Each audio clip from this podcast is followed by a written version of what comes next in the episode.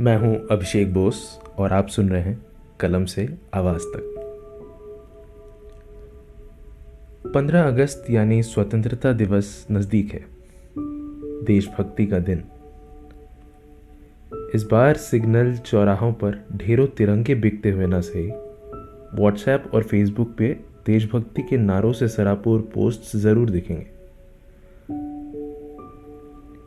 भारतवर्ष आज जो हमारे सामने है उसे इस स्वरूप में लाने के लिए न जाने कितने लोगों ने आज़ादी की लड़ाई में अपना खून बहाया।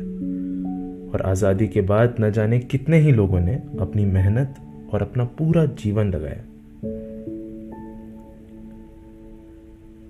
पर इस बात से भी नकारा नहीं जा सकता कि देशभक्त होने के असली मायने वक्त के साथ साथ न जाने कहीं खो से रहे हैं, थोड़े विकृत से हो रहे हैं।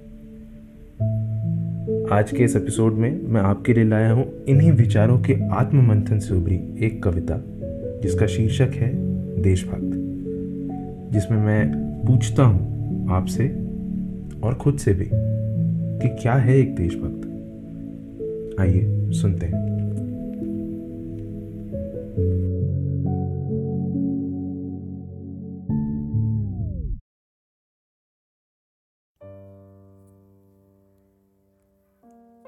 देशभक्तों से जब मैं मिलता हूँ, कुछ विरोधाभास उनमें पाता हूँ। कहना है उनका देश के लिए मर मिटना चलता है, पर देश क्या है, इस विचार से मेरा मन खलता है। देश एक विचार है या जनता है? आखिर हमसे ही तो ये देश बनता है।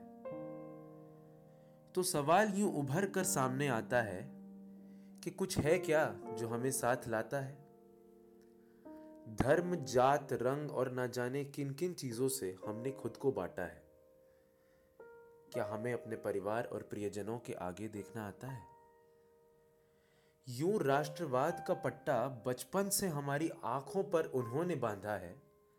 मानवता सीखना तो हर कोई भूल जाता है। जात पात भूलकर क्या हमने कभी पुनीत मन से किसी का हाथ बांटा है? अगर कोई निचले दर्जे का व्यक्ति आड़े आ जाए तो वो गले का काटा है। या भिन्न दृष्टिकोण का व्यक्ति जब हमसे मतभेद खाता है तो क्या हमें उसे स्वीकृत कर बिना द्वेष के आगे बढ़ना आता है? मैं देशभक्त हूँ या नहीं, ये प्रश्न मुझे सताता है। पर इतना कह सकता हूँ, एक परचम और फासिस्टवाद के पीछे खड़ा रहना नहीं। मुझे एक इंसान को इंसान की तरह देखना आता